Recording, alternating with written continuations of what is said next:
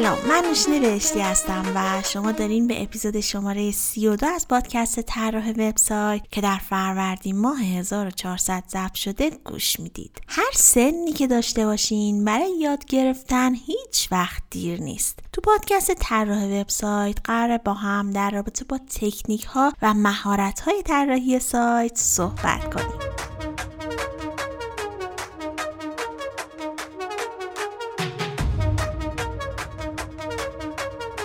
قسمت از پادکست می‌خوام در رابطه با فریلنسری و درآمد دلاری صحبت کنم و با توجه به وضعیت دلار این روزا خیلی ها دنبال این هستن که به هر طریقی هم که شده درآمد دلاری داشته باشن. تو این حوزه ای که ما فعالیت داریم یعنی حوزه وب و برنامه نویسی خیلی پیشنهاد شغلی هست. فقط کافیه که راهش رو بلد باشیم و خودمون رو براش آماده کنیم.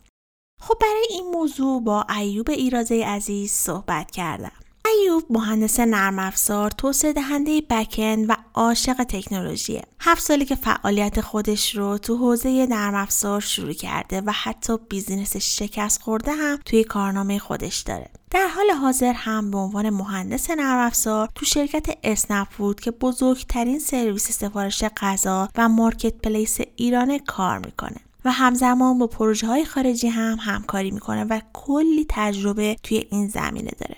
گفتگوی خیلی جذابی شده و تمام راه های مختلف برای درآمد دلاری و گرفتن پروژه رو هم توضیح میده. پیشنهاد می‌کنم حتما تا انتها گوش بدید. حامی این قسمت از پادکست نتنگار هست. نتنگار یه سرویس uptime monitoring ه که وبسایت یا web service کسب و کار شما رو از data center های داخلی و خارجی اروپا و آمریکا 24 ساعت شبانه روز مانیتور می‌کنه. و اگه برای سرویستون مشکلی پیش بیاد مثلا از دسترس خارج بشه سرعت پاسخگوییش کم بشه یا پردازش سرور بره بالا نتنگار اونو فوری بهتون خبر میده. سرویس اطلاع رسانیش رو می‌تونید از طریق ایمیل تلفن پیام کوتاه حتی تلگرام و Slack و Rocket.Chat و سرویس Mattermost فعال یا integrate کنید. در ادامه بیشتر از نتنگار بهتون میگم. خب بیشتر از این منتظرتون نمی‌ذارم بریم با ایوب ایرازه عزیز صحبت کنیم.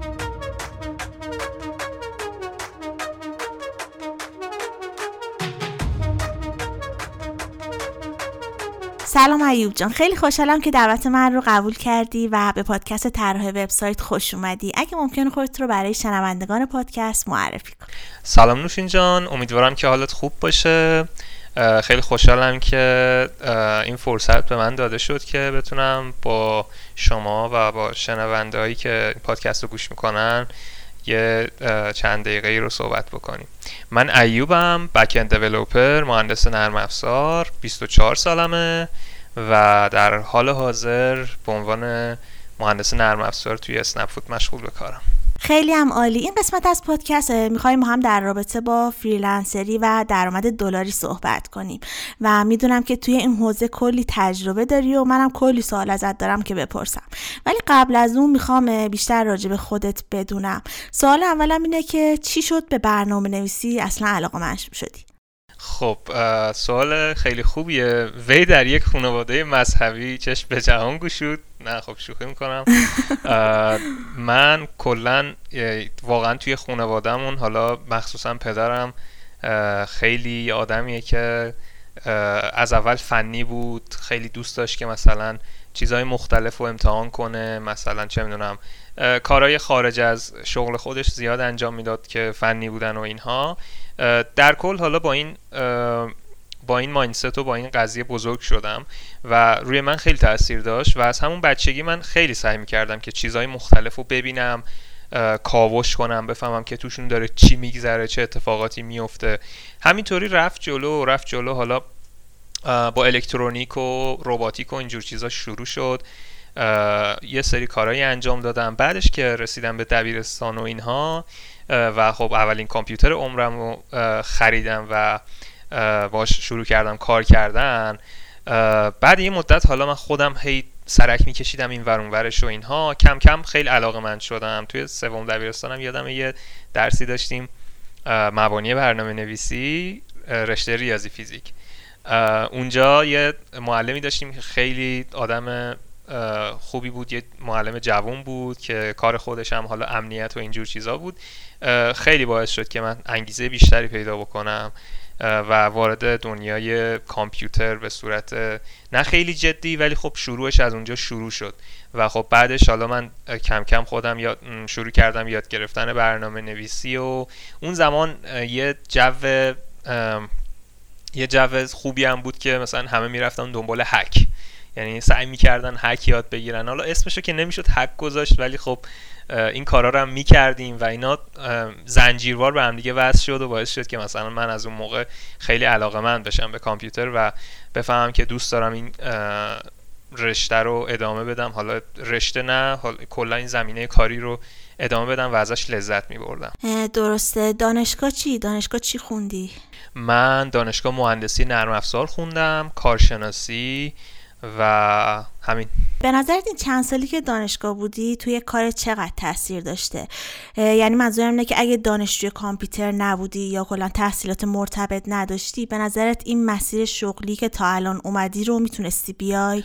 ببین نظر من اینه که خیلی خیلی به آدمش مربوطه و بستگی داره به اون شخص.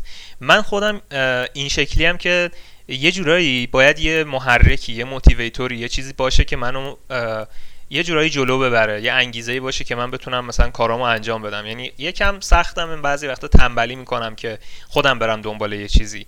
به خاطر همین فکر می‌کنم برای من دانشگاه خیلی خوب بود. یعنی من شخصا از اون اون انتظاری که از دانشگاه داشتم واقعا برآورده شد. شاید حالا بعضی جا مثل همه افراد دیگه یه سری نارضایتی ها و اینها بوده. ولی می‌تونم بگم که من خیلی بیشتر از اکثر کسایی که حالا اعتراض می‌کنن و بالاخره دور برمون هم هستن که میگن دانشگاه به درد نمی‌خوره تأثیری نداره توی کار تو اینها من موافق نبودم شخصا و به نظر من خیلی تاثیر داشته. مخصوصا اینکه وقتی که توی بازار میای کار می‌کنی؟ اگه بخوای توی کمپانی خیلی کوچیک یا مثلا business کوچیکی بیای کار کنی پروژه های ساده داشته باشی پروژه های در حد مثلا چیزهای دم دستی بخوای انجام بدی واقعا خیلی شاید تأثیری نداشته باشه. شاید مثلا بعضیا میگن که آره من می‌تونم بیرون برم توی یه دوره شرکت کنم و یاد بگیرم و خلاصه تموم شد و رفت. ولی واقعیتش اینه که وقتی که شما میای به یه business ی وارد یه business بزرگی میشی. مثلا شرکت های enterprise اون محصولات enterprise رو میای روشون کار می‌کنی. خیلی چیزایی که توی دانشگاه خوندیم خیلی از اون مفاهیم abstract و اون مفاهیمی که مثلا توی دانشگاه حالا توی درسای مختلف مهندسی نرم افزار خوندیم واقعا ظاهر میشن و اونجا می‌فهمیم که چقدر به درد می‌خوره. مثالش می‌تونه ساختمان داده باشه ریاضیات گسسته باشه سیستم عامل مثلا بازیابی اطلاعات شبکه و مثلا مهندسی نرم افزار یک و دو که حالا دوران ما یک و دو بود.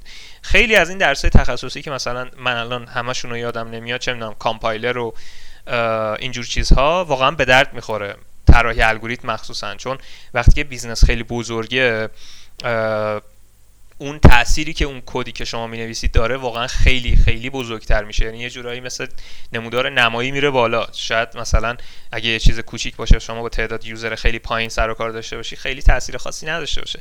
ولی هر تعداد که این میره بالاتر تاثیر اون تیکه کد خیلی ساده به نظر ساده خیلی میره بالاتر. به خاطر همین مهمه که شما مثلا سر در بیاری از اون best practice ها و اون کارهای اون کارهایی که باید یه مهندس نرم افزار بلد باشه انجام بده برای اینکه اون اپلیکیشن و اون نرم افزار ایدئال و نرم افزار مناسب و با کیفیت رو برسونه. چون تاثیرش واقعا حس میشه توی زندگی مردم مخصوصا توی پروژه های بزرگتر درسته.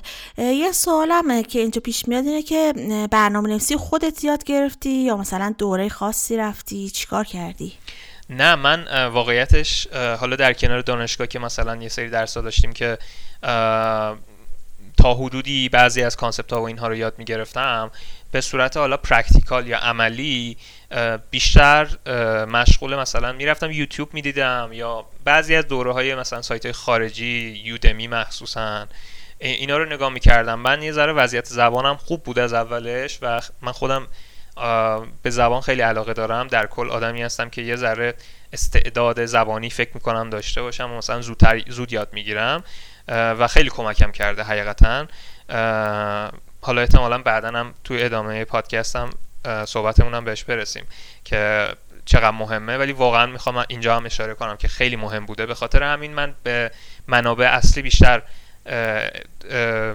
می‌رفتم مثلا از منابع اصلی بیشتر استفاده می‌کردم و همین خیلی کمکم کرد. نیازی ندیدم حقیقتا که بخوام برم توی دوره خاصی شرکت کنم چون کلا علم کامپیوتر یه چیزیه که به زبان انگلیسی خیلی مربوطه. به خاطر همین بهتره که به سورس اصلی متصل باشی تا یه چیز ثانویه. وقتی که یه چیزی ترجمه میشه به احتمال خیلی زیاد از کیفیتش کم میشه. حالا استثنا هم 100 درصد وجود داره ولی من اکثر اکثر چیزایی که یاد گرفتم و از این یا course های انگلیسی بوده بعد از اون که اولش مثلا با ویدیو شروع کردم رفتم سراغ کتاب و document و به نظر من یکی از بهترین چیزها برای یاد گرفتن هر تکنولوژی document خود اون تکنولوژیه. چون خود اون تیم نوشته و احتمالا بهتر می‌تونه جزئیات بیشتری رو می‌تونه کاور بکنه. درسته. بعد از اینکه دانشگاه تموم شد مستقیم وارد بازار کار شدی. اولی تجربه کاریت کجا بوده و چی بوده؟ من حقیقتش خیلی زود وارد بازار کار شدم. اصلا منتظر تموم شدن دانشگاه نبودم. کلا آدمی هم که همیشه مثلا اون موقع که شروع کرده بودم دانشگاه و همون اولش حس می کردم که دیره. همیشه فکر می کردم که دیره. یه همچین ذهنیتی داشتم. به خاطر همین ترم دو بود که من اوایل ترم دو یعنی آخرای ترم یک بود که من شروع کردم رفتم توی شرکتی همون جایی که دانشگاه همون شهری که درس میخوندم توی شرکت برنامه نویسی که حالا پروژه می‌گرفت و اینها. شروع کردم کار کردن. کارآموز طور بودم یه جورایی. و اونجا کار می‌کردم و مثلا من backend کد می‌زدم. یه سری بچه های دیگه بودن front می‌زدن. بچه های client مثلا برای ویندوز و اینها سی شارپ و اینها می‌زدن. و آره می‌تونم بگم که از همون اولش تقریبا از ترم دو شروع شد این قضیه. که بعد از اونم با freelance ادامه پیدا کرد.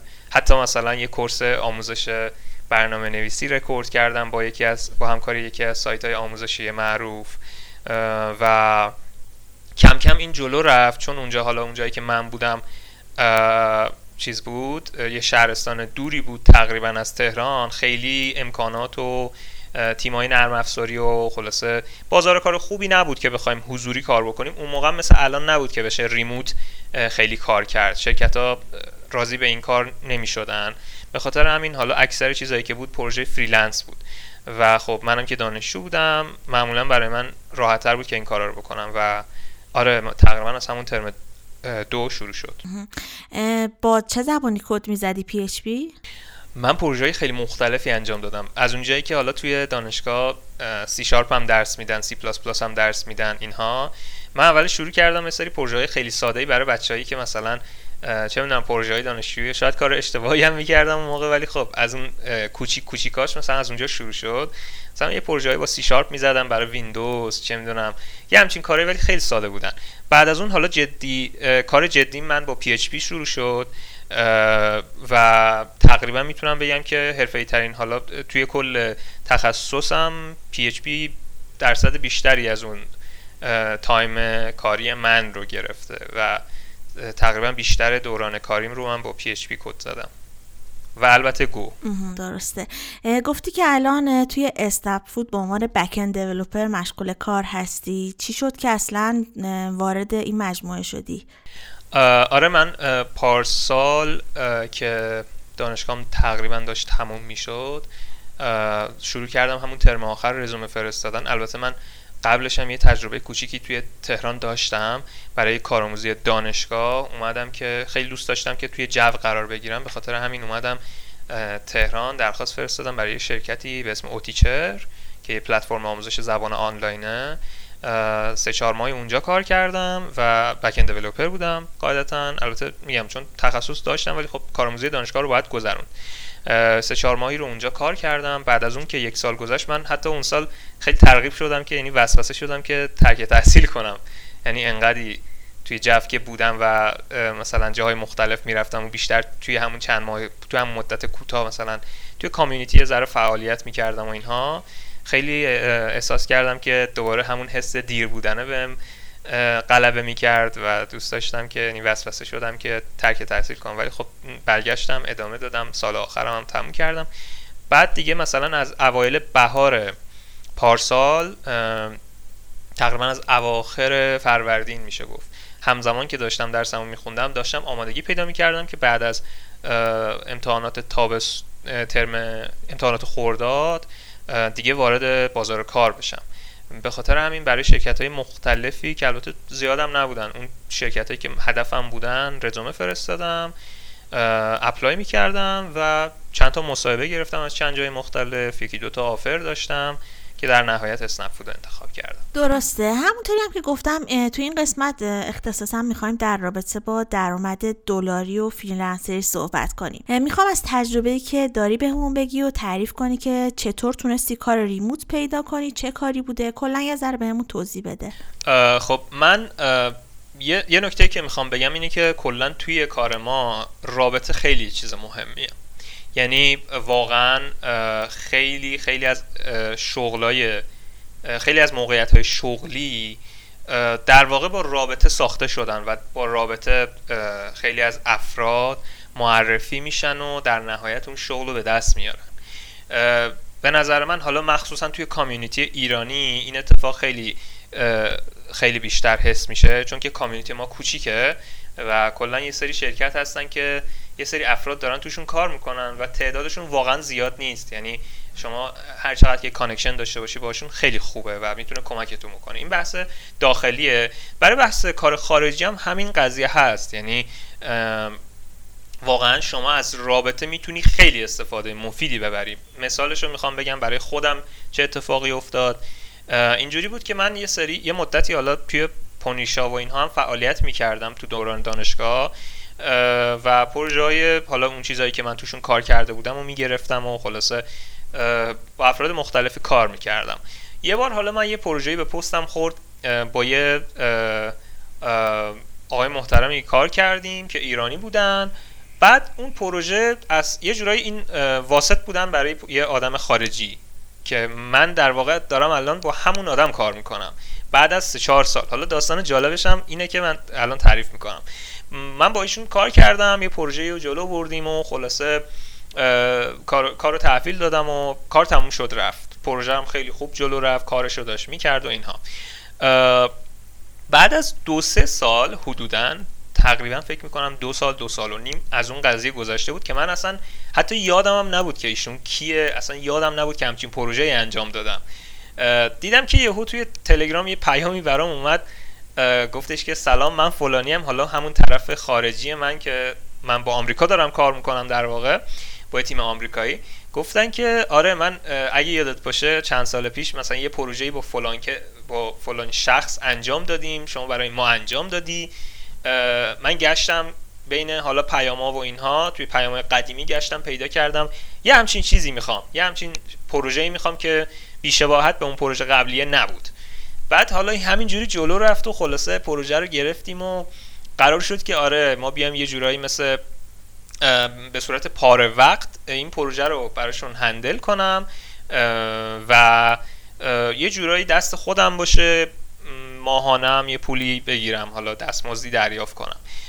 و اینجوری جلو رفت و این قضیه رسید به اینجا که این آدم که من داشتم باش کار می‌کردم و باش رابطه گرفته بودم دوستاشو میومد معرفی می‌کرد. یعنی از همکاراش از دوستاش برای من پروژه میومد.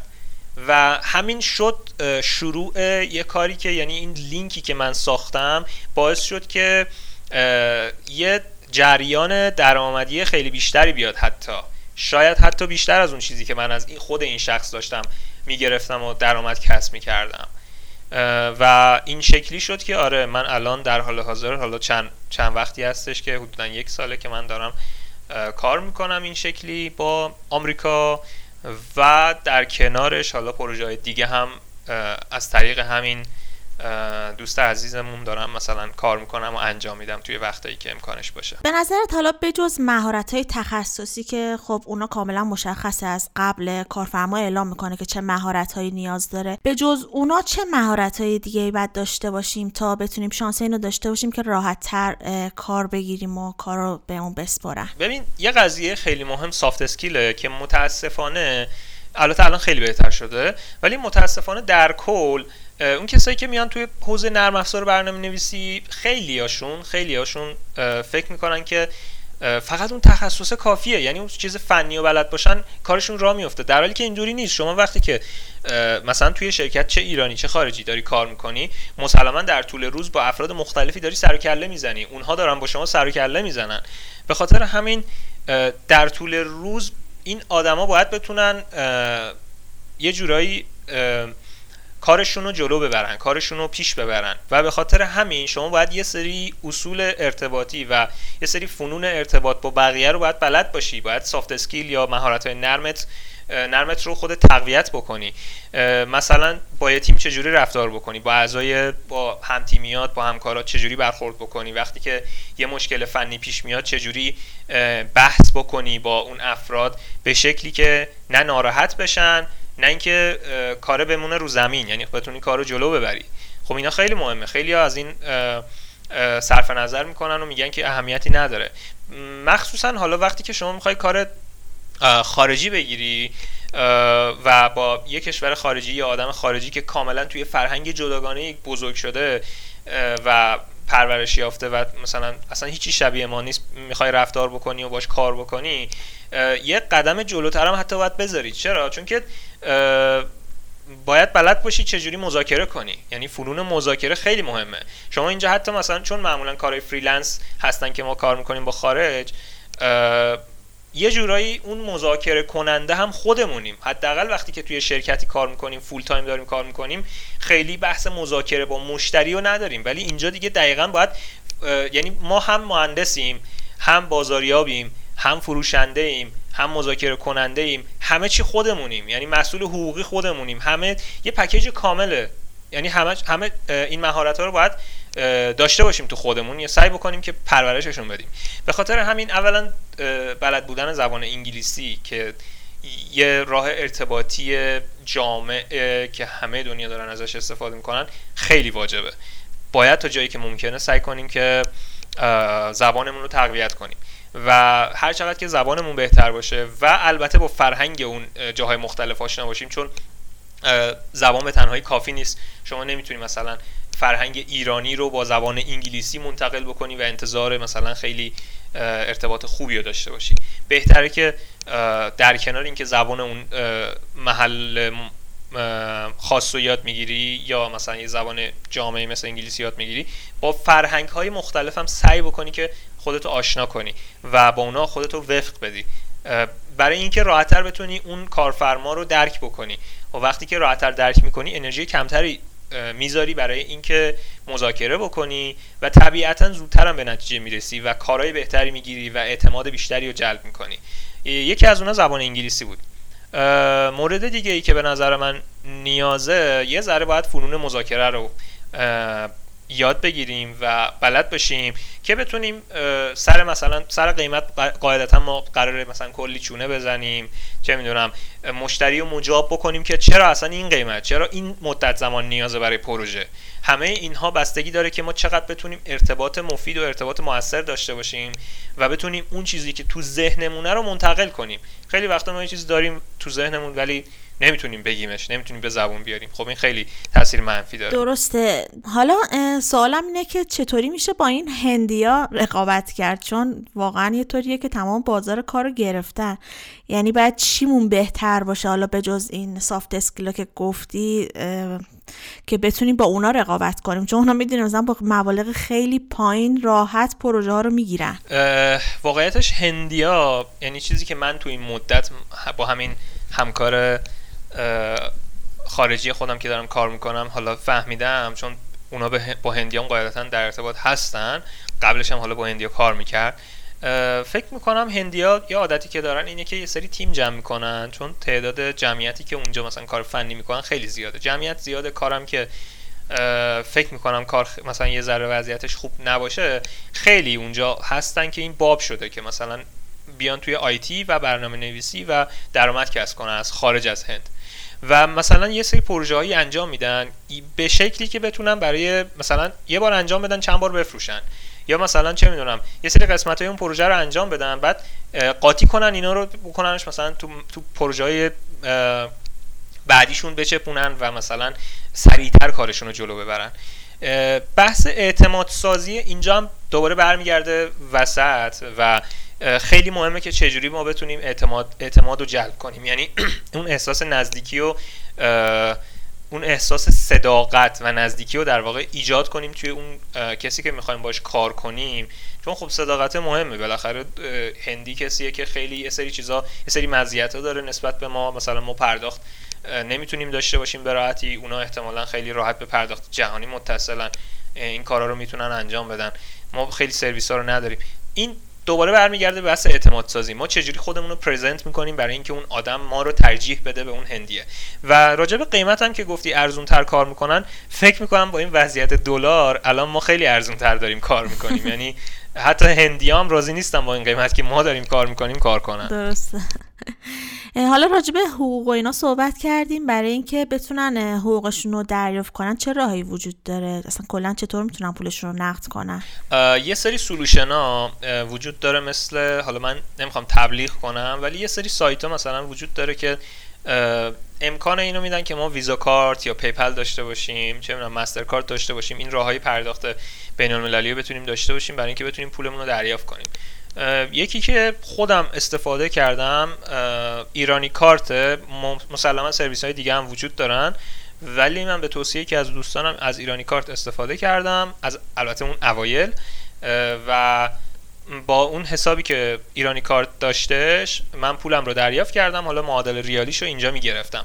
یکی از راه اینه. یکی از راه اینه که شما یه پولی بدید حساب پیپل بگیری یا مثلا برات ویزا کارت و اینا صادر کنن که مستقیم بتونی حالا خودت پول رو دریافت کنی بعد بیای اینجا مثلا با صرافی نقدش کنی. یه راه دیگه ای که وجود داره بعضی از حالا تقریبا همه صرافی ها حساب خارجی دارن. شما می‌تونی با صرافی صحبت کنی و از اون حساب خارجی اون صرافی استفاده کنی حالا با یه کارمزدی که اون صرافی می‌گیره اون طرف خارجی پوله رو بریزه به حساب صرافی شما توی ایران از اون صرافی نقد حالا به ریالی دریافت کنی. یه همچین حالتی. ولی یه راه خیلی خوب و کاربردی استفاده از cryptocurrency ه که من خودم شخصا از cryptocurrency استفاده می‌کنم که البته میگم اینم واقعا یه چالشیه. خیلی از افراد راضی نمیشن این کارو بکنن آشنا نیستن اصلا واقعا مثلا مخصوصا مردم عامه عامه با, با این روش پرداختی آشنا نیستن. حالا در مورد بازار آمریکا که من خودم دارم باش کار می‌کنم صحبت بکنم واقعا خیلی مردم دنبال راهی ساده میگردن. نمی‌خوان خودشون رو به درد سر و اینها بندازن. ترجیح میدن که با همون چه می‌دونم با کردیت پیپلشون یا چه می‌دونم با ویزا کارت یا مثلا دایرکت ترانسفر بانک بیان اینا رو پرداخت کنن. که البته از نظر مالیات و اینجور چیزا این روشنتر و واضحتر و خلاصه مشخصتر براشون مشکل خاصی هم ایجاد نمیشه. هرچند حال با crypto هم okay ه چون من تجربه شو داشتم ولی خب اینم برمیگرده به همون مذاکره. من تونستم مذاکره کنم راضی کنم که آقا من به این دلیل و این دلیل و این دلیل نمی‌تونم دریافت کنم به صورت حالا direct یا مثلا با ویزا پیپل و این solution های بین المللی. من نمی‌تونم پول دریافت کنم. من ولی می‌تونم با crypto دریافت کنم. حالا بیا بهش بگو که آقا crypto چیه؟ اگه طرف ندونه. که اگه شما خودتو خوب ثابت بکنی و خودتو خوب پرزنت کرده باشی و طرف راضی بشه که آقا یعنی بگه بفهمه که ارزششو داره که این ریسکو بکنه. ارزششو داره که این زحمت اضافی رو به جون بخره. که به شما مثلا کریپتو پرداخت کنه اون درآمد رو به شما برسونه. و در آخرم اینجوری شد که آره من بهشون حالا معرفی کردم خودم حتی کمک کردم که بیاد مثلا حساب چه می‌دونم کریپتو بخره بیت کوین بخره و برای من پرداخت کنه. و اینجا هم خب ماشاءالله خب راه و روش زیاده برای گرفتن کریپتو. بچه ها می‌تونن از صرافی های داخلی صرافی آنلاین استفاده بکنن برای گرفتنشون. البته خب میگم یه سری حاشیه هایی هم این چند وقته ایجاد شد راجع به کریپتو. یه سری مسائل قانونی و اینها توی ایران بودش. ولی بازم مشکل خاصی نداره چون حالا decentralize ه. من خودم از کیف پول استفاده می‌کنم. بچه ها می‌تونن کیف پول داشته باشن که هیچ ربط خاصی به هیچ صرافی نداره و کاملا هم مجزا داره خودش کار می‌کنه و احتمال اینکه مشکلی هم براشون پیش میاد خیلی میاد پایین تر حالا مگه اینکه بخوایم بگیم اینترنت قطع میشه وگرنه در کل چون decentralize ه و غیر متمرکزه معمولا حالا کیف پولا مشکلی براشون پیش نمیاد. کیف پولای مختلف هم برای مثلا crypto هستن Trust Wallet هستش Coinomi هستش من خودم از Coinomi استفاده می‌کنم. چیزهای خیلی زیادی هستن کیف پولای سخت افزاری Ledger و اینها هستند که بچه‌ها اگه بخوان در مورد crypto با crypto بخوان کار بکنن فکر می‌کنم خوبه که برن بیشتر در مورد کلا در مورد crypto و در مورد بلاک چین مطالعه بکنن. بد نیست که این چیزها رو بلد باشن و یاد بگیرن که احتمالا به مشکل خاصی نخورن.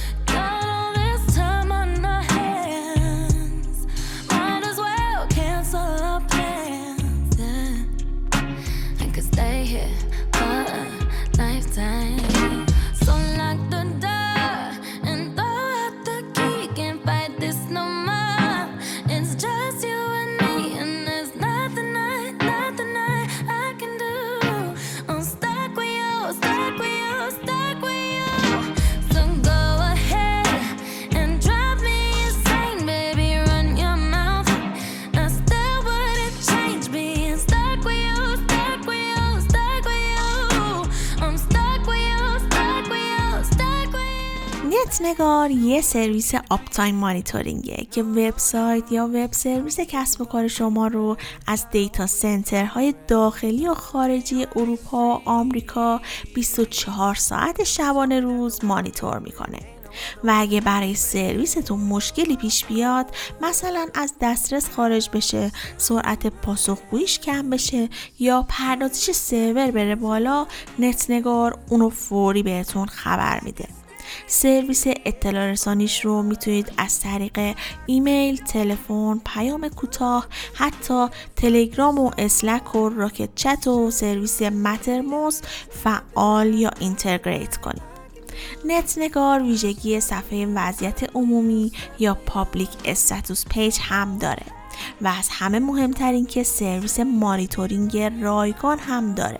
شما می‌تونید از این سرویس استفاده کنید که کیفیت و دقت سرویس رو تست کنید. اگر راضی بودین خرید کنید. سی روز هم گارانتی بازگشت وش دارن که اگر سرویستون راضی نبودین می‌تونید پسش بدین. پیشنهاد می‌کنم حتما یه سری به وبسایتشون بزنید. netnegar.io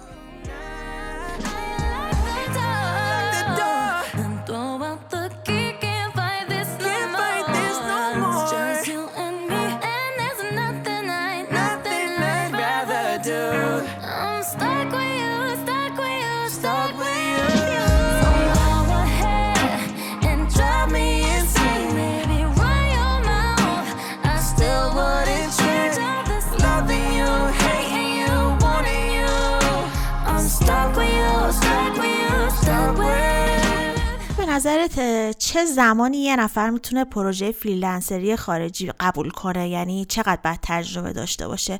من شنیدم که مثلا اگه زیر سه سال تجربه کاری داشته باشین یا قبول نمی‌کنن یا کلا خیلی سخت می‌گیرن. من موافق نیستم.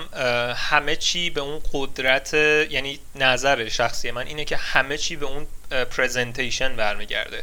شما می‌تونی کم تجربه باشی ولی خودت رو یعنی همون یک درصدی که شما هستی همون درصد مشخصی که بلدی نمیشه البته بهش درصد گفت ولی خب همون چیزی که بلدی شما اگه بتونی به خوبی پرزنت کنی خیلی می‌تونه بهتر از اون کسی باشه که خیلی بلده ولی بلد نیست خودش رو پرزنت کنه. نمی‌تونه خودش رو ارائه بده. خب یه جورایی شما مثلا من وقتی گفتم که نقش فروشنده رو هم ما خودمون ایفا می‌کنیم به این معنی بود که ما در واقع داریم یه محصولی میفروشیم. خب شما وقتی نمی‌تونی نقاط قوت و اون چیزهایی که داری و ارائه بدی مسلما نمی‌رسی به اون حالا contract یا اون پروژه یا هر چی که هست. ولی خب اگه یه چیز مثبت هم داشته باشی و همون یه چیز مثبت رو بتونی خوب ارائه بدی مسلما اون آدم می‌تونه با خودش دو, تا چهار تا بکنه و اگه بخواد و اون نیازش رو برطرف بکنه خیلی راحت شما می‌تونی پروژه رو بگیری. اصلا نقا... یعنی نقطه قوت در واقع تو هم مذاکره یه جورایی خلاصه میشه. هرچند تخصص خیلی مهمه. یعنی من نمیگم که یه پروژه‌ای که مثلا می‌فهمی پیچیده است و می‌دونی خیلی پیچیده است و ازم برنم یعنی مثلا من خودم می‌دونم که این پروژه پیچیده است نمی‌تونم انجامش بدم. الکی بیام دروغ بگم نه. این باید در کمال صداقت باشه. یعنی صداقت باشه ولی شما بتونی خودت هم پریزنت کنی. اینجوری میشه اصلا ربطی هم به خیلی به تجربه تعداد سالهای تجربه نداره. کما اینکه یه سری هستن که مثلا طرف ده سال تجربه داره سابقه داره یه جورایی ولی تجربه آنچنانی نداره. یعنی یه جورایی درجا زده. یه کاریو کرده و اصلا update نشده و با trend حرکت نکرده. در حالی که یه نفری ممکنه یه سال یه سال و نیم کار کرده باشه ولی همون یه سال و نیمش رو خیلی خوب کار کرده باشه و طبیعتا از اون آدمی که ده سال کار کرده باشه جلوتره. خب چجوری present کنن؟ مثلا نمونه کاراشون رو نشون بدن یا مثلا یه پروژه کوچیک دریافت کنن اونو انجام بدن؟ بعد چیکار بکنن؟ ببین ما اگه بخوایم مثلا خاص برای برنامه نویسی صحبت کنیم ما یه سری فیلدهای مختلف داریم. یه سری طراحن یه سری مثلا ویدیوگرافرن یا چه می‌دونم عکاسن. کار مختلف می‌کنن دیزاین می‌کنن این این کارا رو انجام میدن. برای هر کدوم از این دستای شغلی قاعدتا راه های متفاوتی وجود داره.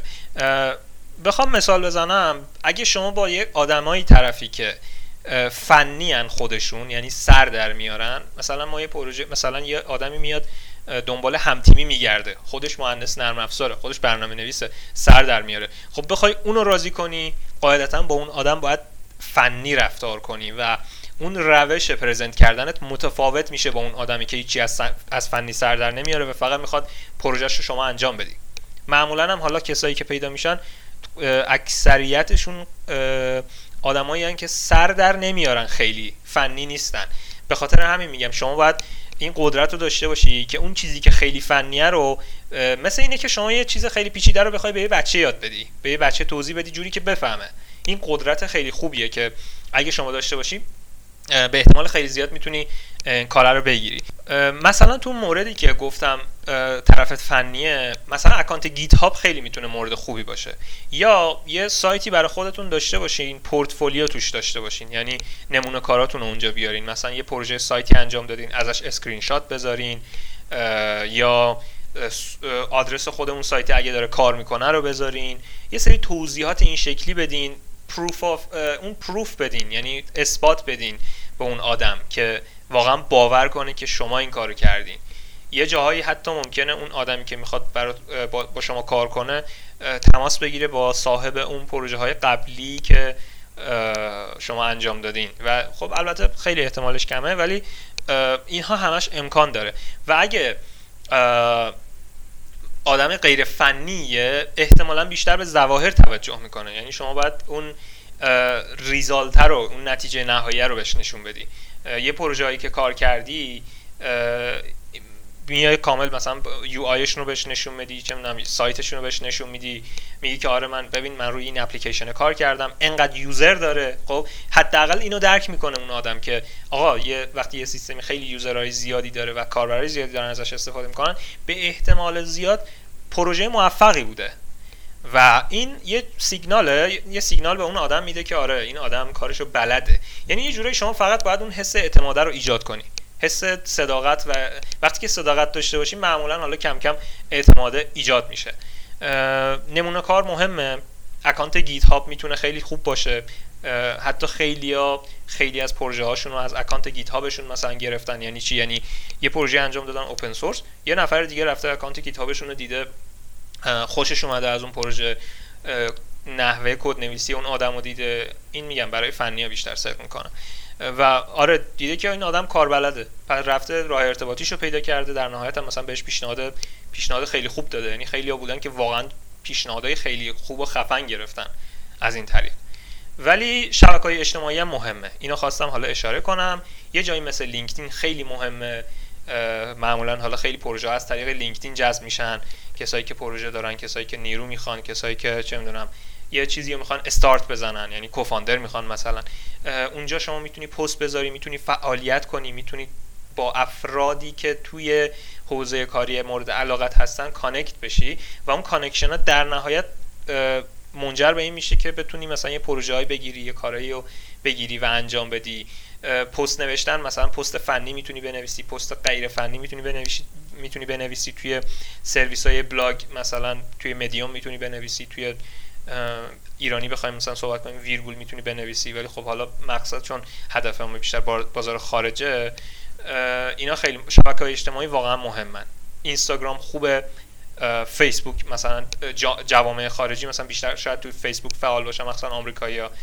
اینا خیلی خوبن که اگه بتونیم توشون فعالیت بکنیم نمونه کارامون رو بذاریم و اینها. شنیدم که یه سری سایت هم هستن مثل مثلا freelancer.com upwork یا همین تمفارست تمام اکانت های کاربرای ایرانی رو بسته و دیگه بهشون این امکان رو نمیده که بتونن فعالیت کنن. اول اینکه آیا این قضیه درسته؟ اگه درسته چرایی هست که بتونن تو اینجور سایت هم فعالیت کنن؟ من چون خودم خیلی توی Upwork و Freelancer اینا کار نکردم به چند دلیل. یکی از دلیلاش اینه که خیلی حوصله اینو نداشتم که برم بگردم. مثلا چون گفتم یه تنبلی حالا ذاتی دارم که خیلی دیگه حوصله مذاکره رو ندارم. می‌تونم انجام بدم ولی خب بعضی وقتا آدم حالشو نداره. نمی‌خواد مثلا خیلی وقت بذاره روی این قضیه. چون که اونجا معمولا یه حس خیلی یه فضای خیلی رقابتی هم. به خاطر همین ممکنه که حالا در نهایت مثلا در رقابت با چه می‌دونم همین هندیا یا اصلا افراد از جای دیگه ممکنه که به نتیجه نرسن کسایی که کار می‌کنن. ولی خب خیلی هم هستن که دارن کار می‌کنن. این که به اکانت ها رو بستن خب اثرات تحریمه.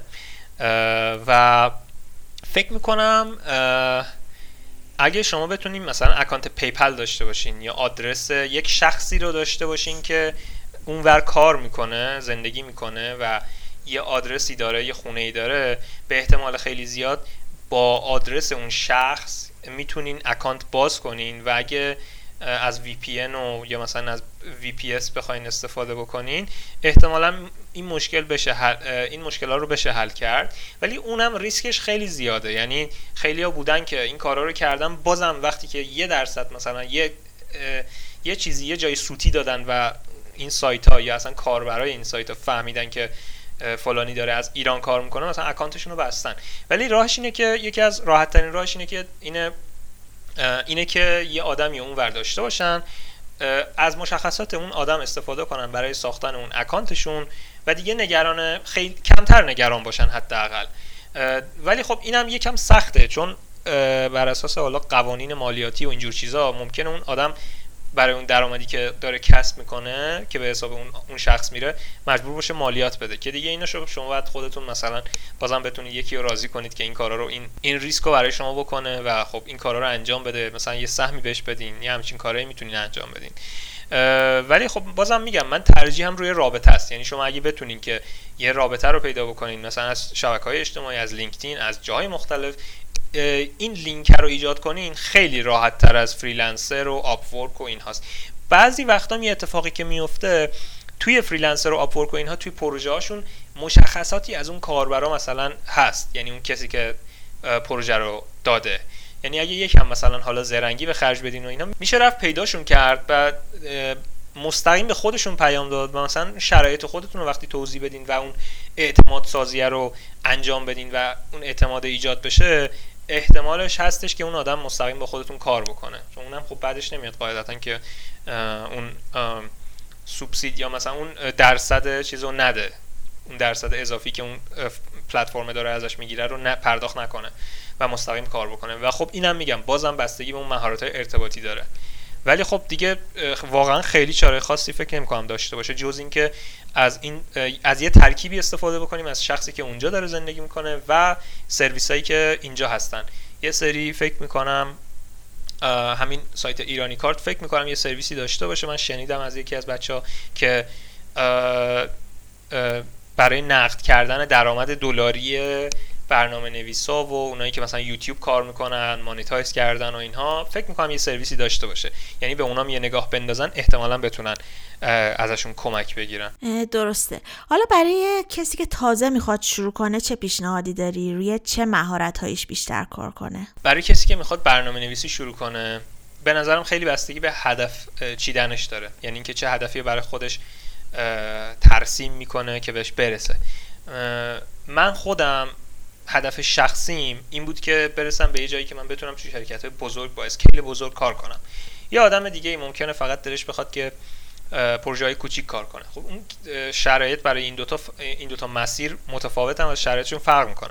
کسی که بخواد اون اولیو بره یعنی بخواد جاهای بزرگ پروژه های خفن پروژه های بزرگ کار کنه قاعدتا یه ذره شاید بیشتر مجبور باشه که زحمت بکشه علاوه فنی تجربه خودش رو ببره بالاتر دانشگاه رو شاید خیلی مثلا کوچیک خیلی ساده خیلی ساده انگارانه به دانشگاه نگاه نکنه و اون چیزهایی که اون concept ها و اون مفاهیم مهمش رو بتونه یاد بگیره. بعد از اون بیاد تجربه کسب کنه. خودش پروژه بزنه کم کم کم کم برای خودش پروژه تعریف کنه. مثلا نیاز نیست که ما بخوایم پروژه انجام بدیم حتما برای یکی. می‌تونیم یه مشکلی که توی روزمره خودمون باش روبرو هستیم و بیایم تبدیلش کنیم راه حلش رو تبدیل کنیم به یه چیز نرم افزاری. و تو field خودمون بیایم یه کاری انجام بدیم یه کار مفیدی انجام بدیم. اصلا contribute کنیم open source کار کنیم. و کم کم این می‌رسه به تجربه یعنی در نهایت تجربه چیز غیر از این نیست. و مهارت توی برنامه نویسی به نظر من خیلی ربط به تجربه داره. یعنی شما هر ده سالم بشینی فقط کتاب بخونی course ببینی document بخونی تا وقتی که به اصطلاح میگن دستاتو کثیف نکنی و عملا وارد اون کار نشی خیلی نمی‌تونی امیدوار باشی که تجربه کسب بکنی و اون تجربه در نهایت بستگی به اون کارهای عملی داره که تو کردی و خیلی کمکت می‌کنه. هر چقدر که بیشتر پروژه انجام بدی بیشتر کمکت می‌کنه که تجربت بره بالاتر. چون وسط اون پروژه ها به یه سری چالش ها می‌خوری اون چالش ها رو حل می‌کنی. توی حل کردن اون چالش باز مثلا بعضی وقتا به چالش دیگه ای می‌خوریم. همه اینا زنجیروار به هم وصل میشه و تجربه رو می‌سازه. و وقتی اینکه این تجربه ساخته شد شما خب خیلی راحت می‌تونی از اون تجربه برای پروژه های مشابه استفاده کنی و یهو می‌بینی که بعد دو سال بعد یک سال یک سال و نیم شدی یه آدمی که می‌تونه یه سری مشکل رو حل کنه و مردم برای حل کردن مشکل به شما پول میدن. درسته. یه سالی هم که می‌خوام بپرسم به خیلی چیزا بستگی داره ولی فقط می‌خوام ببینم که چقدر پتانسیل داره. اینکه مثلا یه نفر توی شرکتی به صورت دورکار یا شرکت خارجی فعالیت می‌کنه می‌خوام ببینم حدودا چه رنجی از حقوق می‌تونه داشته باشه مثلا چند دلار در ماه.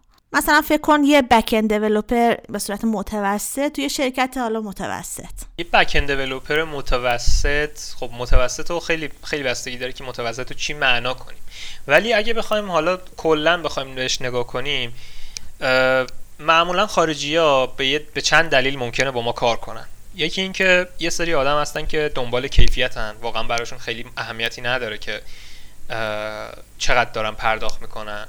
یه سری از آدما هستن که دنبال زود انجام دادن کارشونن. مثلا خیلی ها با هندیا قرارداد میبندن. چرا؟ چون مثلا سرعت زیادی دارن. زود می‌تونن پروژه هاشون رو برسونن.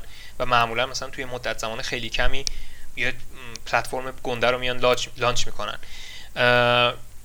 یه سری هم هستن که فقط دنبال اینن که هزینه براشون کمتر تموم بشه. خب اونی که دسته سوم یعنی اون کسایی که می‌خوان هزینه براشون کمتر تموم بشه مسلما کمتر پرداخت می‌کنن. ولی بازم میگم یه معامله دو سربرده. برای ما که اینجا داریم دلاری در میاریم و ریالی خرج می‌کنیم و برای اون آدمی که داره دلار خرج می‌کنه اون داره اونجا کمتر هزینه می‌کنه. ما داریم اینجا بیشتر از نرم جامعه خودمون در میاریم.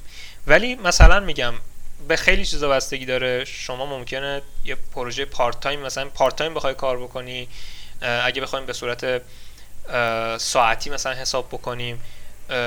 ممکنه یه آدم متوسط رو به بالا بتونه ساعتی مثلا از 7 دلار 9 دلار 10 دلار تا 15 20 دلار بتونه در بیاره.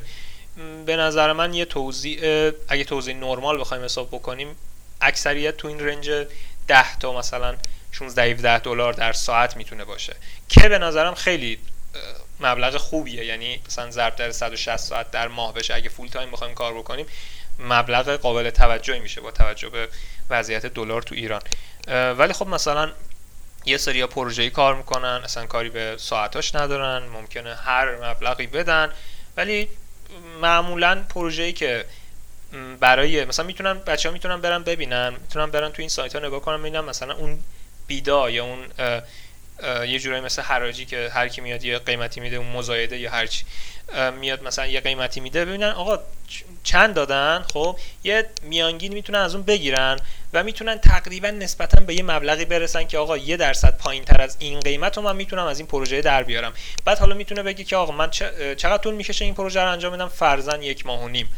و این می‌تونه یه به این نتیجه خوبی می‌تونه برسه. یعنی یه متوسطی میشه ازش در آورد که مثلا شما اگه اینجوری حساب کنیم که یه پروژه‌ای که یه آدم خارجی همونجا با یه تیم خارجی بخواد کار بکنه. منظورم غیر از تیم‌های هندی و این هاست. مثلا 3000 دلار چه می‌دونم 5000 دلار بخواد پول بده احتمالاً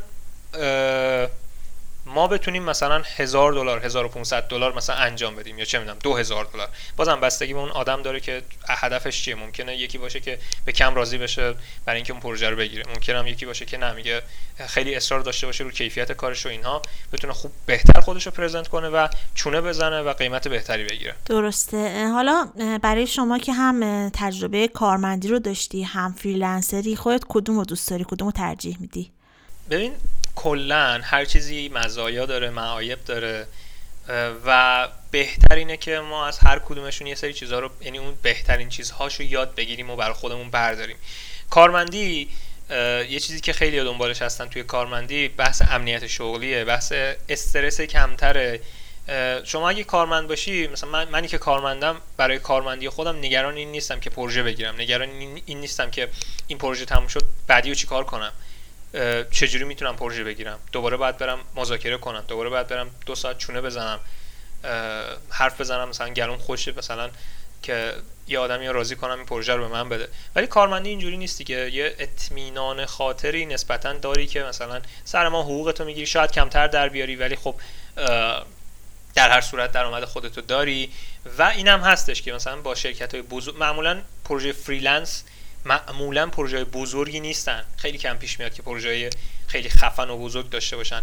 ولی جو یه شرکت معمولا اگه شرکت خوبی باشه و بزرگ باشه یه سری چالش های خیلی جذاب توش پیدا میشه. یعنی اگه بخوان که تجربه خیلی خوب از production و از کار enterprise داشته باشن شرکت ها می‌تونن خیلی خوب باشن. شرکت مخصوصا شرکت هایی که بزرگن. چون یه سری چیزایی دارن یه سری چیزا رو در اختیار ما قرار یه سری تجربه ها رو به ما میدن که تو پروژه نمی‌تونیم پیدا کنیم. مثلا اسکیل میلیونی. شما احتمال زیاد نمی‌تونید پروژه‌ای پیدا کنی که مجبور باشی توش ده میلیون نفر کاربر رو مثلا هندل بکنی برای ده میلیون نفر کاربر کد بزنی نه برای 100 نفر 200 نفر هزار نفر. خیلی این دوتا با هم متفاوتن. و اون افکتی که اون, اون کار شما تو این پروژه انترپرایز تو این پروژه شرکتی داره خیلی افکت ممکنه افکت بزرگتری باشه. ولی خب یه سری چیزا هم هست. مثلا روزمرگی ممکنه تو کار شرکتی زیاد باشه. یعنی تو کار کارمندی ممکنه روزمرگی پیش بیاد. یعنی شما مجبور باشید چندین روز روزهای متوالی یه کار ثابتی رو انجام بدی. یه ذره ممکنه بعضی وقتا خسته کننده هم بشه. بازم بستگی به اون جو اون شرکت اون کالچر اون فرهنگ سازمانیش داره. خیلی جا با یه سری راه حل ها میان اینا رو کم می‌کنن. یعنی سعی می‌کنن اینا رو مینیمم کنن. که اون انگیزه اون شوق توی کارمنداشون حفظ بشه. از بین نره بعد یه مدت که مثلا کارشون طولانی شد و مثلا کارشون روتین شد. اصلا اون روتین بودن رو سعی می‌کنن کمترش کنن. چون معمولا بعد از چند موقع که مثلا پروژه لانچ میشه و یه جورایی بالغ میشه حجم اون چالش ها و اینجور چیزها کم میشه. چون دیگه پروژه به یه جای خوبی رسیده و مثلا stable شده. و دیگه بعد از اون مثلا می‌رسه به maintenance و اینها مگر اینکه یه پروژه یه feature ی مثلا بیاد که بخوایم اضافه بکنیم بهش. این توی کار کارمندی هست. توی کار پروژه‌ای می‌تونیم بگیم که احتمال اینکه مثلا چالش های متفاوت پشت سر هم بیاد بیشتره. یعنی یه سری هستن که دنبال هیجانن. اوکی خب من هر ماه یه پروژه انجام میدم یه سری چیز جدید یاد می‌گیرم یه سری البته اون یادگیری تو کار کارمندی مسلما می‌تونه باشه. همش به آدم بستگی داره. ولی میگه مثلا من یه field کاملا متفاوت دارم پروژه می‌گیرم. این, این یکی پروژه در مورد AI این یکی پروژه در مورد چه می‌دونم مثلا سیستم های CMS مثلا یه CMS دارم می نویسم یه پروژه دیگه دارم یه فروشگاهه یه پروژه دیگه دارم مثلا بلاکچین. از لحاظ فنی ممکنه یه سری آدمایی که دوست دارن چالش فنی تجربه کنن مثلا با پروژه ها بهتر بهتر اون اون ساید فنیشون رو اون نیازهای فنیشون رو بیان ارضا بکنن و اونجا مثلا خوشحال تر باشن یه جورایی. خیلی هم هستن که از به صورت هیبرید کار می‌کنن مثل خود من که مثلا همین ور دارن همون ور دارن از هر کدوم بهترین چیزاشو دارن استفاده می‌کنن و به نظر من خیلی انتخاب خوبیه. البته به شرطی که یه جورایی اوورورک. یه جورایی اوورورک نکنن. یعنی مثلا بیش از حد کار نکنن که دیگه خیلی خسته بشن. چون هر چیزی یه حدی داره. خیلی هم عالی. حالا دو تا سوال در رابطه با زبان برنامه نویسی ازت دارم. اینکه الان چه زبانی بازار کار خوبی تو خارج از کشور داره و اینکه چه زبان برنامه نویسی به صورت ترند میشه؟ معمولا برای همه زبان ها پروژه و کار پیدا میشه. ولی الان توی بازار مثلا این هم بستگی خیلی به بازار کشور مختلف داره. مثلا توی آمریکا شاید پایتون خیلی رو بورس باشه. ولی میگم این اصلا واقعا بچه ها نباید به این فکر کنن خیلی که مثلا این زبون داره از بین میره مثلا فلان میشه اینجوری میشه. نه برای هر چیزی معمولا پروژه و کار همیشه پیدا میشه. ولی خب مسلما یه سری چیزا بعضی وقتا trend ن. الان به نظر من وضعیت Python خوبه وضعیت JavaScript مخصوصا خیلی خوبه. چون مخصوصا برای front end خیلی پروژه های خوبی به نظرم میشه می‌تونن پیدا بکنن. چون که نیاز هستش بهشون و احتمالا نیروی کارم کمتر از بقیه جاها باشه. و غیر از این PHP به نظر من وضعیت خوبی داره نسبتا. چون چرا؟ مثلا اون پروژه‌ای که مثلا اگه freelance بخوام کار بکنم معمولا پروژه ها اینجوری که یه سری آدمن که دوست دارن پروژهشون زودتر launch بشه و زودتر منتشر بکنن.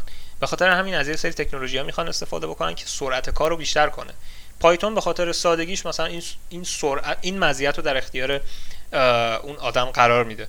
و به خاطر همین ممکنه یعنی اگه یه search بزنن آمار بگیرن مثلا توی استک اوورفلو می‌تونن این کار رو انجام بدن یا مثلا توی خود سایت های پروژه سایت هایی که پروژه می‌ذارن و سایت های فریلنسری می‌تونن یه آماری بگیرن. معمولا هم این سایت ها فکر می‌کنم هر, هر از گاهی یه گزارش های منتشر می‌کنن که آره مثلا چند درصد از پروژه هایی که مثلا داشتیم چی بوده؟ اینا رو می‌تونن برن یه نگاه بکنن. خیلی اطلاعات خوبی می‌تونن می‌تونن ازش در بیارن. ولی فکر می‌کنم مثلا Python PHP JavaScript اینها خیلی trend ن. و چیزهای دیگه مثل مثلا Golang خیلی بیشتر برای پروژه های استفاده میشه که توی شرکت ها و صورت enterprise دارن. ازشون استفاده می‌کنن. خیلی کم پیش میاد به نظرم که مثلا یه پروژه freelance رو بخواد یکی با Golang مثلا پیش ببره. خیلی هم عالی. حالا یه سوالی ازت دارم. اینکه به نظرت کسی که مثلا می‌خواد توی شرکت بزرگ مثل اسنپ فود فعالیت بکنه به نظرت باید چه خصوصیاتی داشته باشه؟ اون رزومش شامل مثلا چه چیزایی باشه که بتونه توی مصاحبه کاریش موفق بشه؟ ببین بحث رزومه خیلی بحث جالب و البته بحث طولانیه. پیرامون این بحث رزومه صحبت خیلی زیادی شده. بچه هم حالا تو کامیونیتی نرم افزار جای مختلفی در مورد رزومه ایدئال و رزومه خوب صحبت کردن. یه جورایی میشه گفتش که رزومه خوب خیلی بستگی به اون جایی داره که شما براش داری اپلای می‌کنی. مثلا کشور تو کشور ما یه شرایطی ممکنه وجود داشته باشه. برای یه جایی مثل آلمان مثلا یه شرایط دیگه ای هست. یه جایی مثل هلند یا کشورهای مختلف هر کدومشون توی فرهنگ کاریشون یه چیزی هستش که اون رزومه رو شرایطش رو متفاوت می‌کنه. ولی خب به نظر من رزومه قالب کلی رزومه خوب می‌تونه اینجوری باشه که شما اولا باید اسم و title و اینجور چیزها رو شما داشته باشی مشخصات داشته باشی شماره تلفن راه ارتباطی ایمیل اینها. می‌تونه به نظر من اون بالای بالای رزومه باشه. خیلی خوبه. بعد از اون experience ها یا اون سابقه های سابقه کاریه. یعنی خوبه که اولش به سابقه کاری اشاره بشه. شما کجا کار کردی؟ آدرس اون جایی که کار کردی. منظور حالا اگه احتمالا شرکت نرم افزاری باشه آدرس سایتشون و اینها. از, از کی تا کی کار کردی و به چه مدت کار کردی؟ و یه توضیح از این که چی کار کردی و چه تاثیر مثبتی گذاشتی چه چیزی رو بهبود دادی. یعنی بعضی حالا میان توی رزومهشون می نویسن که ما این کارو کردیم back end بودیم فلان مثلا فلان سرویس دست ما بود اینو handle می‌کردیم فلان می‌کرد ولی این خب یه چیز بدیهیه. خیلی خب back end میری کار می‌کنی طبیعتا یه چیزی رو هم دست دست خودت می‌گیری و handle می‌کنی و اونو maintain ش می‌کنی. ولی این خوبه که یعنی برای اون شرکت ها معمولا این مهمه که چه تغییر مثبتی شما ایجاد کردی. مثلا میگی که یه سرویسی من دستم بود بهبودش دادم این کارو کردم اون کارو کردم مثلا ده درصد لود از روی کور اصلی سیستم برداشتم. این یه متریکه. یعنی شما داری یه سیگنالی میدی که آره من یه همچین کاری کردم و یه متریکی رو بهبود دادم. یا مثلا من یه کاری کردم یه پروژه تو فلان شرکت تو این شرکتی که حالا می‌نویسی زیرش مثلا توضیحات می‌نویسی که آره من این کارو کردم باعث شد که مثلا فروشمون انقدر بشه. یعنی یا با این feature ی که من زدم یا با این پروژه که من دستم بود و به نحو احسن انجامش دادم باعث شد که مثلا این تاثیر مثبت ایجاد بشه. حالا دونه دونه اینا رو لیست می‌کنی یعنی نظر شخصی ها ممکنه حالا افراد مختلف نظر متفاوتی داشته باشن. ولی نظر من اینه که یه رزومه خوب اینجوریه که حالا به ترتیب از آخر به اول position که توشون فعال بودیم باشه بعد بیاد توی بحث skills یعنی مهارت ها به تفکیک و تا جای ممکن حالا خیلی هم طولانی نباشه. سعی کنن مهارت هایی که خیلی پرتن رو نداشته باشن توی رزومشون یعنی مثلا یکی ممکنه برای back end برای position back end مثلا بیاد apply کنه ولی بیاد چه می‌دونم در مورد فتوشاپ بیاد بنویسه در مورد Word بیاد بنویسه که من آره مثلا من Office بلدم من چه می‌دونم من edit ویدیو بلدم. خب این خیلی مرتبط نیست. یعنی اون رزومه باید specific باشه باید تا جای ممکن اختصاصی اون position باشه که شما داری براش apply می‌کنی. چون حقیقتا اون افرادی که توی اون شرکت ها دارن رزومه رو می‌خونن خیلی وقت ندارن که اینا رو بخونن. تا جای ممکن شما باید یه جوری بنویسی که با یه اسکن کردن اسکن یعنی حالا یه نگاه اجمالی طرف بتونه کلیات قضیه رو درک کنه بفهمش که شما چی بلدی. چون معمولا کسایی که اون پشت نشستن آدمای فنی نیستن نمی‌دونن مثلا فلان چیز حالا پی اچ پی چیه فلان چیه شاید بدونن ولی خب اطلاعات جزئی ندارن. بیشتر دنبال کیورد و کلید واژه میگردن. به خاطر همین نباید خیلی شلوغش بکنیم. برای اینکه این کلید واژه‌ای که مهمه براشون راحتتر بشه توی رزومه پیداشون کرد. بعد از اونم حالا معمولا حالا بر جای مختلف فرق می‌کنه ولی بعضیا خب خیلی اهمیت میدن که education یا تحصیلات هم باشه که خوبه. اونم باشه. تحصیلات حالا دانشگاه کجا خوندی؟ معمولا همون دانشگاه کفایت می‌کنه دیگه. فکر نمی‌کنم برای کسی مهم باشه. حداقل برای apply کردن کاری فکر نمی‌کنم مهم باشه که شما دبیرستان کجا خوندی. و در نهایت هم حالا یه سری لینک های اضافی که مثلا شما داری مثل لینکدین یا گیت هاب یا مثلا هر چیزی که شما فکر می‌کنید به درد می‌خوره. مثلا ویرگول شما داری توش مقاله می نویسی مقاله های فنی مرتبط. بازم میگم این باید تا جایی که ممکنه باید مرتبط باشه. اینا رو میای لیست می‌کنی که طرف حالا بره در موردشون نگاهشون کنه بخونه. اگه چیز مفیدی توشونه البته. چون اگه دوباره میگم اگه چیز غیر مرتبط داشته باشه فقط تاثیر منفی می‌ذاره. درسته. فکر کنم دیگه خیلی مفصل راجع به فریلنسری و درآمد دلاری با هم صحبت کردیم. حالا چند تا سوالم می‌خواستم از خودت بکنم. این شغلی که الان داری رو دوست داری یا اگه دوباره متولد می‌شدی بازم این شغل رو انتخاب می‌کردی؟ مسلما می‌تونم با جدیت بگم که آره چون من معتقدم که هر کسی که شغلش رو دوست نداشته باشه نمی‌تونه ازش لذت ببره و هر چیزی هم که ازش لذت نبریم بعد از یه مدتی خسته کننده میشه و اذیت می‌کنه و آدمو پیر می‌کنه. ترجیح میدم که یه کاری بکنم که همزمان ازش هم لذت ببرم تا اینکه یه کاری باشه یه کاری باشه که مجبور مجبورن دارم انجامش میدم. و آره من یه آدمی بودم که همیشه دوست داشتم کارمو و اگه ده بار دیگه این اتفاق بیفته من واقعا حاضر نیستم کار دیگه ای بکنم دوست داری ده سال دیگه کجا باشی و چیکار کنی؟ ده سال دیگه. خیلی خوبه که آدم برای خودش پلن داشته باشه. منم معمولا پلن دارم. ده سال دیگه من خودم رو توی یه کشور احتمالا اروپایی یا آمریکایی دارم تصور می‌کنم که به احتمال زیاد business خودم رو دارم. چون من همیشه دوست داشتم که business داشته باشم. یه جورایی به این به چشم برنامه نویسی هم میشه گفت به چشم ابزار نگاه کردم. نه اینکه صرفا من یه آدمی نبودم هیچ وقت که بخوام صرفا برنامه نویس باشم. خیلی دوست داشتم که از این ابزار برای داشتن مثلا business خودم و اون implement کردن و در نهایت رسوندن و ساختن اون چیزی که مد نظر خودم استفاده کنم. یه سری هستن که خیلی دوست دارن که فقط فقط به خاطر برنامه نویسی دارن برنامه نویسی می‌کنن. ولی یه سری هم هستن که نه به چشم ابزار بهش نگاه می‌کنن. در نهایت حالا تبدیلش می‌کنن به یه business ی به یه محصولی و میرن توی هیئت مدیره مثلا کار می‌کنن. من خودم بدم نمیاد. هرچند من همیشه دوست دارم که فنی بمونم و این جنبه کارم هم حفظ بکنم ولی دوست دارم که business خودم رو مثلا توی کشور اروپایی توی قلب چه می‌دونم توی tech hub اروپا داشته باشم. یا مثلا توی اگه اگه بشه و اگه خدا بخواد مثلا توی سیلیکون ولی بتونم یه business ی داشته باشم. خیلی عالیه اگه به عقب برمیگشتی کاری بوده که انجام نمی‌دادی یا کاری بوده که دوست داشتی انجام می‌دادی ولی ندادی؟ آره مسلما.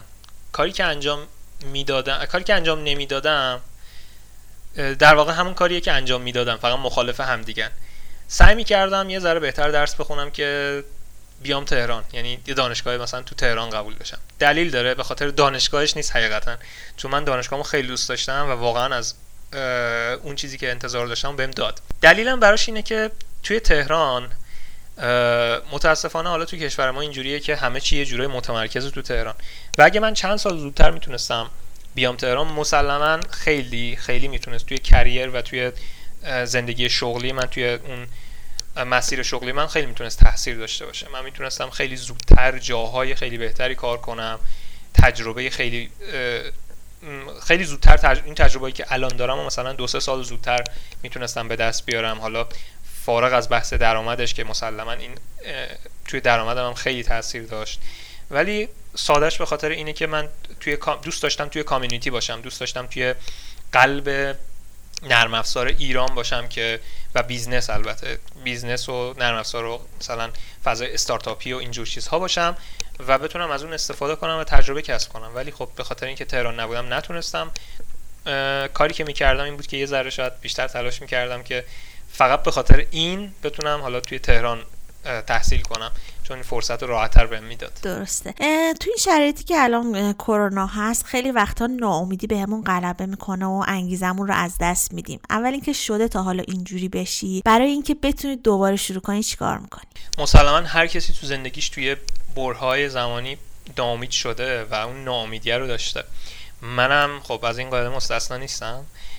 ولی کلا من همیشه سعی می‌کنم که واقعا به معنای واقعی نه اینکه حالا بخوام شعار بدم. من جدا همیشه سعی می‌کنم که نیمه پر لیوان رو ببینم چون همیشه یه بهونه ای همیشه یه چیزی پیدا میشه که آدم بهش چنگ بزنه و نامید بشه. یعنی شما هر چقدر مثلا بخوای چیز مثبت دور برات باشه یه نقطه سیاهی همیشه می‌تونی پیدا بکنی برای اینکه بزنی تو سر خودت و حالا بگی که فوق اینا مثلا نمی‌تونم هیچ کاری بکنم و اینها پس چرا من به اون به جای این تمرکزم رو نذارم روی نکته های مثبتی که توی دور برم دارم دارم می‌بینم و ازشون استفاده نکنم. چرا؟ پس من همیشه واقعا سعی کردم تلاش نهایت تلاشمو کردم که امیدوار بمونم. یعنی حتی مثلا با هر اتفاق سختی هم که افتاده و هر اتفاق بدی که افتاده توی کشور حالا توی زندگی همیشه بیشتر به جای قور زدن یا به جای اینکه بشینم مثلا زانوی غم بغل بگیرم یا مثلا بگم که من نمی‌تونم به جای این کار رفتم تلاشمو کردم دیگه. گفتم آقا من این کارو می‌کنم. حداقل دو سال دیگه نمیگم من هیچ کاری نکردم. حداقل تلاشمو کردم و به چشم شکست اینجوری نگاه نکردم که شکست خوردم. اینجوری نگاه کردم که یه چیزی یاد گرفتم.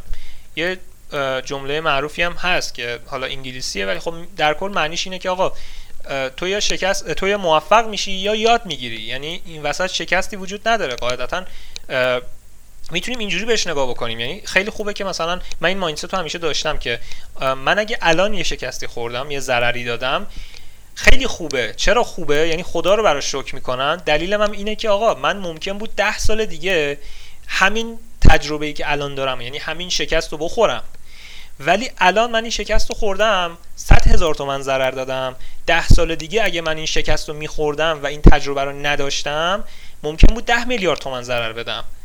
و یه جورایی من دارم اینم حتی یه چیز مثبت ترجمه می‌کنم. میگم که من این الان این شکسته رو خوردم اوکی خیلی خوبه. چرا؟ چون ممکن بود در آینده من اینو این تجربه رو نداشته باشم در آینده این چیز رو تجربه کنم این چیز برام اتفاق بیفته و یه تاثیری خیلی بدتری روی زندگیم بذاره. پس من خدا رو شکر می‌کنم و میگذرم ازش و به خاطرم میسپارمش و با کمک این تجربه ها میرم که ادامه بدم. یه جورایی مثل بچه که میفته زمین پا میشه یاد می‌گیره که دیگه از اون مسیر نره اون کارا رو تکرار نکنه. کلا یه همچین حالتیه. زندگی همین تمرین و تکراره که قاعدتا تو شکست هم هست ولی خب خیلی مهمه که از این شکست ها به جای ناامیدی درس بگیریم و ازشون استفاده کنیم و قاعدت من تا الان خیلی خوب تونستم اینو تو زندگیم رعایت کنم خدا رو شکر. و واقعا بهم کمک کرده و میشه گفت تک تک اون چیزایی که من براش برنامه چیدم توی طی این سالها خیلی دقیق بهش رسیدم و برام اتفاق افتاده. شاید حتی خیلی زودتر هم برام اتفاق افتاده. یعنی به طرز خیلی جالبی از اون چیزایی که براشون برنامه ریختم و پلان چیدم دور نموندم که هیچ. خیلی هاشون هم زودتر از موعد به خیلی هاشون هم زودتر از موعد تونستم برسم خیلی هم عالی. کتابی هست که خونده باشی و رود خیلی تاثیر گذاشته باشه. اگه, خون... اگه دوست داری به معرفی کن. کتاب هنر فروش کردن یا The Art of Closing the Sale نوشته برایان تریسی. خیلی کمکم کرد که بتونم اون هنر مذاکره کردن و اون فن بیان و اون حرف زدن خودم رو خیلی تقویت بکنم. به نظر من واقعا تاثیرش خیلی بیشتر از اون چیزیه که تصور میشه کرد. یعنی توی زندگی یه شعار نیست واقعا. من توی زندگیم واقعا حسش کردم و وقتی که اون کتاب خوندم نکته هاشو خوندم و استفاده کردم حداقل برای تمرین و وقتی که دیدم واقعا داره جواب میده تو ادامه زندگی واقعا خیلی کمکم کرد. فقط هم مربوط به فروش نیست. یعنی از اسمش اینجوری معلومه ولی خیلی خیلی کتاب خوبی بود. من دوستش داشتم و ازش استفاده کردم. دوستانم اگه تونستن پیشنهاد می‌کنم که حتما بخونن. حتما. اگه میشه بهترین راه ارتباطی که شنوندهای ما می‌تونن با در ارتباط باشن رو هم معرفی من ایمیلم هستش که به اسم خودم ایوب @gmail.com یا توی توییتر من handle م at sign ایوب underline هستم هستش. که حالا من میفرستم که توی description خود پادکستم وقتی که منتشر میشه بذاریش که بچه ها حالا اگه سوالی چیزی داشتم من خوشحال میشم. واقعا اگه بتونم همین تجربه های اندکی که دارم و منتقل بکنم. حالا امیدوارم که همین پادکستم تا جای ممکن کمکشون کرده باشه به درد بچه ها خورده باشه. حتما. خیلی ممنون. اگه صحبتی داری که دوست داشتی بگی و فرصت نشده رو الان می‌تونی بگی. من واقعا پیشنهاد می‌کنم که به جای ناامیدی یعنی همین حرفی که قبلا زدم رو می‌خوام تکرار کنم. بچه ها واقعا من یعنی می‌خوام رو در رو اینی که رو در رو می‌خوام باشون صحبت بکنم می‌خوام این, این کار انجام بدم. صحبت من اینه که من من واقعا کم سختی نکشیدم تو زندگی خودم. حالا هر کسی برای خودش تو داستان زندگیش سختی هایی کشیده مسلما.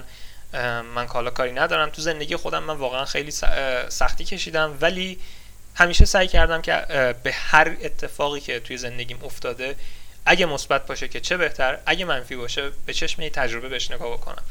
و در نهایت تلاش خودم رو کردم حداقل به خاطر اینکه فردا روزی خودم رو مذمت نکنم که چرا تلاش نکردی که چرا از اون فرصت استفاده نکردی.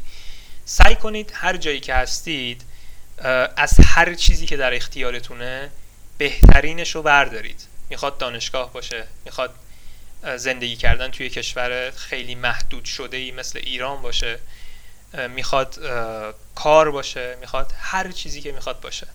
همه اینها برای یاد دادن به ما یه چیزهایی دارن که یه جاهایی به دردمون می‌خورن که تو تصورمون نیست. خیلی هم عالیه. خیلی خوشحالم که دعوت من رو قبول کردی. خیلی مطالب خوبی ازت یاد گرفتم. امیدوارم برای شنوندهای پادکست هم همینطوری باشه. منم خیلی ممنونم و خوشحالم که تو این پادکست تونستم باشم و اندکی حالا از تجربه خودم رو منتقل بکنم و حرف بزنم و خیلی ممنونم که این فرصت در اختیار من قرار دادی.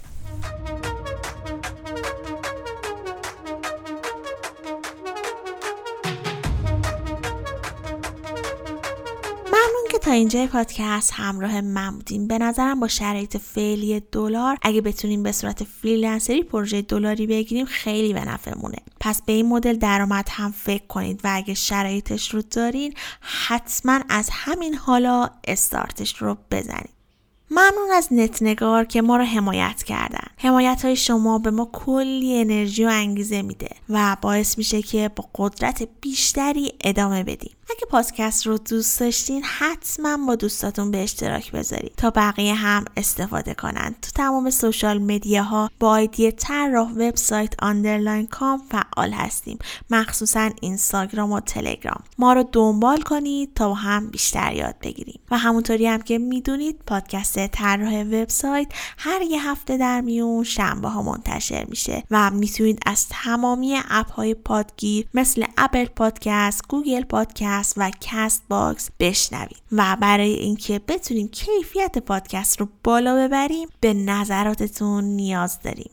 پس به این بگید که نظرتون راجب مصاحبه و چیه و دوست دارید با چه کسی راجب چه موضوعی صحبت کنیم. این پادکست هم رایگان در اختیار همه قرار می‌گیره و رایگان هم میمونه. ولی به حمایت های شما عزیزان نیازمندیم اگه دوست داشتید که به پادکست کمک مالی کنید می‌تونید از طریق سایت هامی باش که لینکش رو تو توضیحات پادکست قرار دادم از ما حمایت کنید. ممنون که همراه من بودید. شاد و بروز باشید. Thank you.